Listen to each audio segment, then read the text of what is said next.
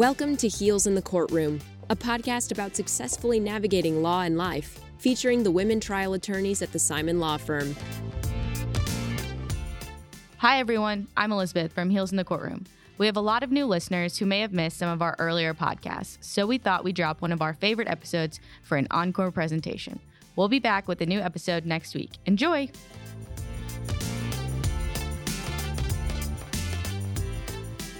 Welcome back to Heels in the Courtroom, everyone. Today, Amy Gunn and I, Erica Slater, are talking about the difference between aggressive versus assertive. And we'll get the conversation started, and Mary Timmerman is joining us soon.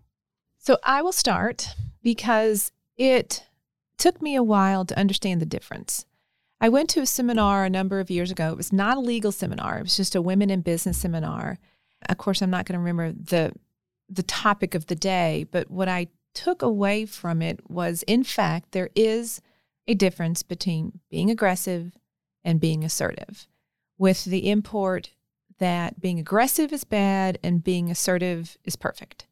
And so it dawned on me at that time that part of what we have to do as women trial attorneys, and this goes for a lot of different professions, obviously, but because we are in a profession that can get hostile with your advocacy, whether it's in front of a judge or on the phone, whether it's with a client sometimes or opposing counsel or even your own partners.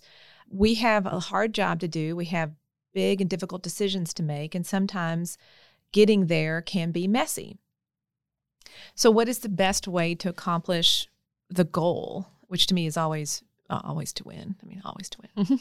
And it just made me think a lot about how I act in general. And so I've got a situation where someone, let's say it's a man, is engaging in either in front of a judge or just on the phone or having some sort of dispute, and in my opinion, is being aggressive. I have two choices.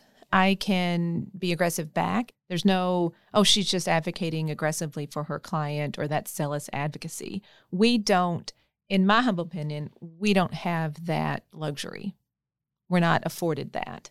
If you're anything other than polite and deferential, agreeable, agreeable, then you're hard to get along with. You're kind of rough around the edges, and we all know what that means. So I don't ever like to give opponents any I just don't like to give opponents any leeway with that. And so I'm I find myself constantly measuring my response in every situation with a judge, with an opposing counsel, with a client, anywhere that it gets where tensions are high or are going up. And what I try to live by is respond, don't react, because a reaction is allowing your emotions to respond for you. That those are reactions that you can potentially regret. And I don't ever like to create situations that uh, that are bad from my own making. Those are the emails that get attached as an exhibit to a motion to the judge. Yes, which I have seen before, not from myself, but I think I don't ever want to be in that position. But it is it can be exhausting because it just feels like as a woman because we don't have any leeway, because we're not afforded any benefit of the doubt, it is something that we have to be in control of all the time. Yeah. And my experience with that has always been I'm not very good at knowing exactly what I want to say when I'm provoked.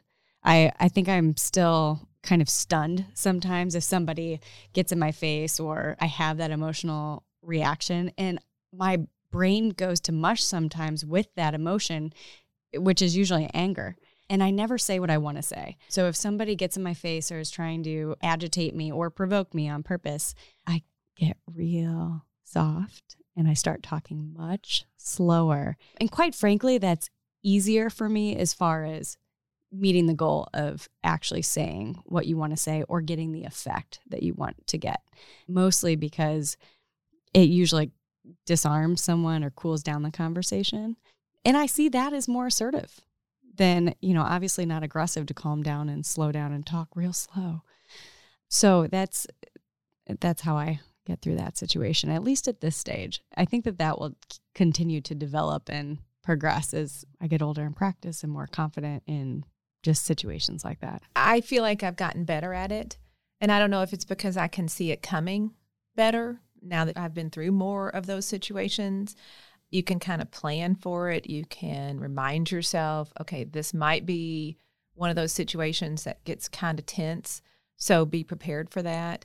But I I have a physical reaction still, even now, a physical reaction to conflict. And I don't know that many people would notice it because I work hard to monitor it and to tamp it down. But I can feel my heart rate go up. I can feel my palms sweating a little bit and I, I, I shake. I will shake. I've learned to appreciate it because I think it's it's not weakness. Okay, this is what I tell myself. This is not weakness. This is your body telling you, get ready to fight. You're fighting, whether it's for yourself or your client or whatever is happening. And I've learned to appreciate it because it's the early warning sign, because it always precedes this reaction that I can control. I maybe can't control the heart rate going up or the shaking, but I can control my reaction to it. So if your adrenaline is coming up and you feel that and you recognize where you're going with that, then I do the same thing. I kind of take a break. I take a breath. I will sigh. And then that's kind of fun because then the other side's like, what's getting ready to happen? you stop. I look. It's like, like reeling back on a catapult, like, watch out. yeah. I will literally like put down my pen, put my hands on the dais or wherever we are on the little table, on the little bench, and just kind of bow your head like I am so disappointed in what just what I was just accused of. And you don't have to say anything, but there's a lot of nonverbals that you can use to signal to your opposing counsel or to the judge or whoever's watching you that this is this is not right. And if you can control yourself, you can address it later. And oftentimes, what I'll say is, Judge, I'd like to go back to Mr. Blah Blah's statement just a few minutes ago. I just can't disagree more with the characterization of my actions or whatever it was that I was maligned about. But the part about being a woman is also a complicating factor because you're not given the benefit of the doubt. You're not forgiven because, you know, you just got aggressive or emotional that day because that's what you can do and get away with it. We're we are not given that luxury. So once you recognize that, it really is the only thing to do is to pause and respond in a real measured way. And plus with our voices, we get shrill. We I can get shrill and no one gives you any credit. I mean, that's just the worst, right? Mm-hmm. And a man can get angry and still keep a real nice baritone voice and still sound sophisticated, but a woman all of a sudden it's like a dog whistle. So yeah. I think there's so many things that just make it it makes it more difficult in that situation, but so much more worth it when you learn how to just control it and and just take control of the situation. I will say too that another one of my favorite tools in the toolbox when you're dealing with this situation is even when you're, if you use that tactic of calming down or talking slow, especially if you're being attacked, maybe it's a deposition and another lawyer wants to intimidate you, and that's what you're responding to. That pretty common. Often, if you do slow down like that and it doesn't calm the room, you might get interrupted and especially as a young lawyer, my favorite phrase to keep in my pocket is to pause again and say, please do not interrupt me. Mm-hmm. I'm almost finished. Yeah. you don't even have to add that last part. You can just say, please don't interrupt me. Yeah. And that works in front of a judge if it's polite. Most judges do not like to see opposing counsel interrupting each other to start with. And if you find yourself in that situation, I think it's so important to stay engaged with the judge and not turn your head and engage with the opposing counsel. Agreed. Keep eye contact with the judge. If you are being berated, I, I mean, how many times have we all stood there and been looking at the judge while another opposing counsel is looking at you? Right. Just looking at your ear, yelling Yeah. at you, Right. or saying, oh, they didn't do this and didn't do that. And I've never found that the judge chimes in and starts berating me as well. Usually the professionalism wins the day there. And at least whether there's any merit to what they're saying, the professionalism is what carries the day for you. And Right. even And- if you don't win the motion or argument. And that's that's the takeaway that you really want to the bench and to the bar. And there's also a practical reason. If people think they can get your goat, they're going to do it. I mean, this is what I tell clients in a deposition. Don't take the bait if they're if they're being rude or aggressive in some of their questions. Don't don't play. And it's not just the polite thing to do, but it's the politi- politically and professionally savvy thing to do. It's not very satisfying in the moment because you want to yell and scream, and there's some immediate reaction that makes you feel like, ah, told them. And and I've had situations where you kind of don't follow your own rules, and then you read the transcript later, and you're you're embarrassed. Yeah, sure, I was provoked, but I didn't follow my own rules. The other thing that's important about that is when you respond slowly and the way you want to, there's also a little bit of shaming the other side for the way that they are acting. They should feel foolish in how they're responding. And especially if you have to ask someone to not interrupt you. Right. I'm not a big fan of shame in other areas of my life, but I will use it to my advantage when someone is trying to intimidate me. And I think that goes a long way too. And I think it's playing the long game. The short game is to react and to have a satisfying shouting match with someone or curse and whatever it is. But in this practice, we all should be playing the long game. And if you're known as someone who's hot headed and somebody can get your goat by just saying a couple of words, like how does that help your client? How does that help your reputation? because I know that the result will be twice as bad for me than it would be for my male colleague. And so it's just made me more aware of how I have to act. And I think looking back, I guess I really don't mind that that double standard because I think it's made me better at what I do. Well, and we were talking earlier that it's so much easier, and this is true in my life. I don't like that this is a a maxim of our profession, but it is easier to be advocating, be assertive when you're advocating on behalf of someone else.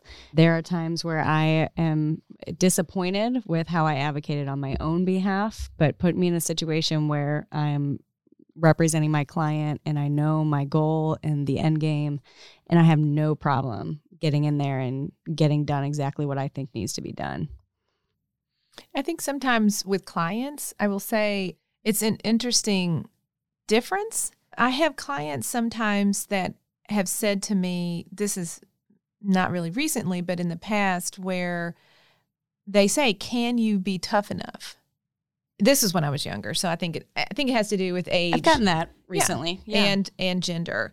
But can you be tough enough? And so then you're like, all right, well, what do you, what do you want? And and you do have to play this game of who is my audience. So my client wants someone who is aggressive and will be fighting on their behalf and wants you to be a fighter and out there knocking people down. And so when I am in a conversation with a client and I'm describing what needs to be done or what I've been doing, then I will use more flowery language about that. And sometimes I will curse selectively just to prove the toughness or whatever they want to hear. You know, again, know your audience. I see this a lot with male clients.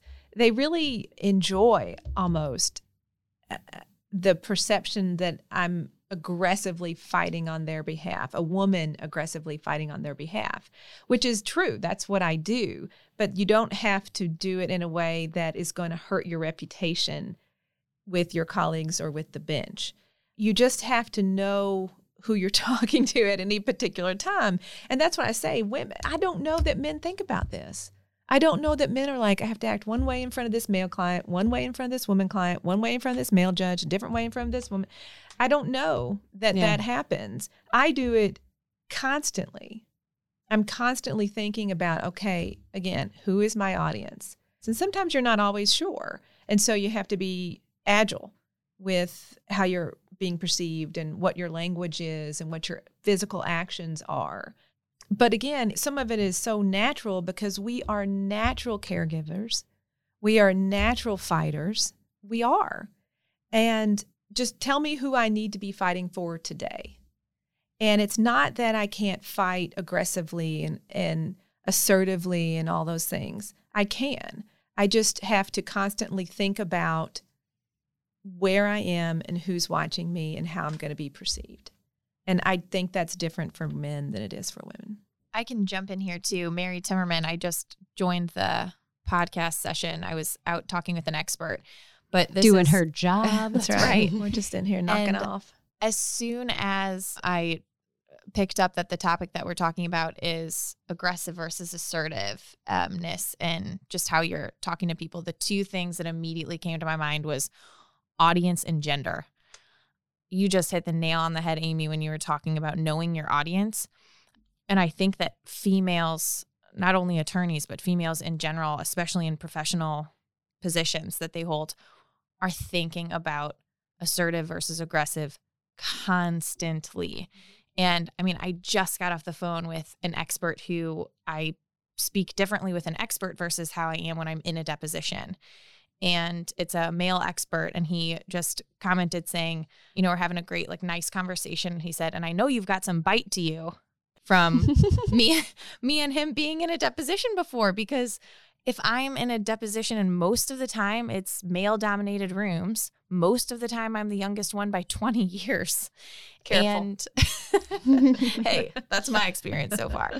And I find that I have to be assertive early on in the deposition to let everybody know how I'm going to be throughout the process. And so you um, don't get pushed around. Oh, I think Right. smart.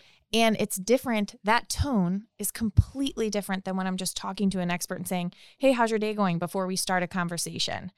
And it's interesting to see not only an expert, and I'm not saying expert, just a person, whoever this doctor was that I was talking with, having them note the difference in my tone. I think it highlights As how much. Yeah. Yes, and it and it highlights our need to do that. And it's it becomes evident when someone sees you in one situation and you're talking one way and then you're in another situation and you change your tone. But I think that has so much to do with gender. Gender and audience is everything. It's all about aggressive versus assertive in your tone and knowing your audience and what are you trying to accomplish and being a female attorney versus being a male attorney and what what lines we know that we're walking on that are very thin lines that we're crossing. It's just day after day that plays a role. I feel like in everything we do, especially in the courtroom, who the judge is, who the other attorneys Right. are. It's I think we almost do it innately because we have to. Well, and that's what I was kind of coming to a little while ago is it's a double standard and it's not fair and da da da. But it has made me more aware of it and it's made me better, better at the game because you're always going to be better at something that you practice. And if we're constantly practicing understanding our audience and being very agile between our personas, we're going to be better at it and see it coming and know how to deal with it. Amy, you were talking earlier about having to maybe appear differently in front of your clients who want to, who need to know what you're capable of and representing them. This just happened two weeks ago. I haven't even told you guys this yet. You're going to love it. So, a referring attorney wanted us to get involved in a case, and it was very important to him to kind of usher this client in and make sure that he was comfortable with getting the other firm involved since he really had a lot of trust in the referring attorney. And so, the client, this was our first meeting from a rural area, a laborer, and it's a pretty severe product liability case. And so they come into the office and, you know, we're all saying hi. And the client looks at me. I mean, obviously, he knew Erica Slater was a woman that he was coming to meet, but I could tell he might have had some reservations. And he comes in and he's like, Oh, you know, I'm just so happy to be here and be getting started because I want to kick their ass. And I said, Well, that's good because I'm a professional ass kicker. and he, you should have seen his eyes like blow up. Yeah. And he, he literally like was stunned was and he it. was like, I've never heard a woman say that Yeah. before. and I was like, I bet you haven't, buddy. You Let's are, go You are his hero. and it started and that whole meeting started off on the right foot and we got through everything i mean i was able to easily take over that meeting and get done what i needed to get done instead of the other attorney having to build us up or something like that so it was Well, and it's so much, the stereotypes are out there about female and, and women attorneys. And, but you're never sure which one your client has. I mean, is the stereotype that your client comes in with that you're the aggressive bitch? Or is it that you're the meek person who can't fight with the big boys? And so it really is just a situation of explaining. And I always kind of fall back on I know what I'm doing. I absolutely know what I'm doing. And hopefully you can gain confidence in me because I'm telling you exactly what's going to happen and when and how and all those things. And hopefully you can come to the conclusion that I'm that I'm competent and I'm going to work hard for you. But in those situations when you have an opportunity to have a breakthrough immediately, I mean, that guy's never going to not trust you, not have confidence in you. oh we have a great rapport things. yeah Right. Because number one, you're competent and trustworthy and all those things, but because you read the situation like nails. I mean, you read the situation. And that's to Mary's point, which is we're constantly thinking about this. And it is to our advantage to do that. And if we're the ones thinking about it constantly, then we're going to be better at it. We're just going to be better at it. So I appreciate the double standard. I appreciate that we've had to work hard all these years to not or to to fall against those uh, stereotypes. should we do takeaways Sure. All right, my take my takeaway from today is that you don't have to be worried about how you're going to react to something if you take the time to calm down and respond in the way that you had planned. Or if you plan. Plan ahead. My takeaway is I feel like this is my takeaway half the time. Trust yourself. And whether it's the physical reaction you're having in, in a hostile situation or that you understand how to know your audience, just trust yourself and act on that instinct. Don't react on the instinct, act on the instinct. I think my takeaway is you get better at reading your audience with experience. So don't worry if a couple, it takes you a while to understand how to set the tone and to quickly set the tone, um, because that just comes with experience. Okay. Thanks for joining us on Heels in the Courtroom. And if you have questions, suggestions, or topics that you'd like to hear from us, please email us at heelsinthecourtroom.law. Thanks for listening. We'll be back next week with a new episode of Heels in the Courtroom. Amy, Liz, Erica, Mary, Elizabeth, and Megan would love to hear from you. Send your thoughts to comments at heelsinthecourtroom.law and subscribe today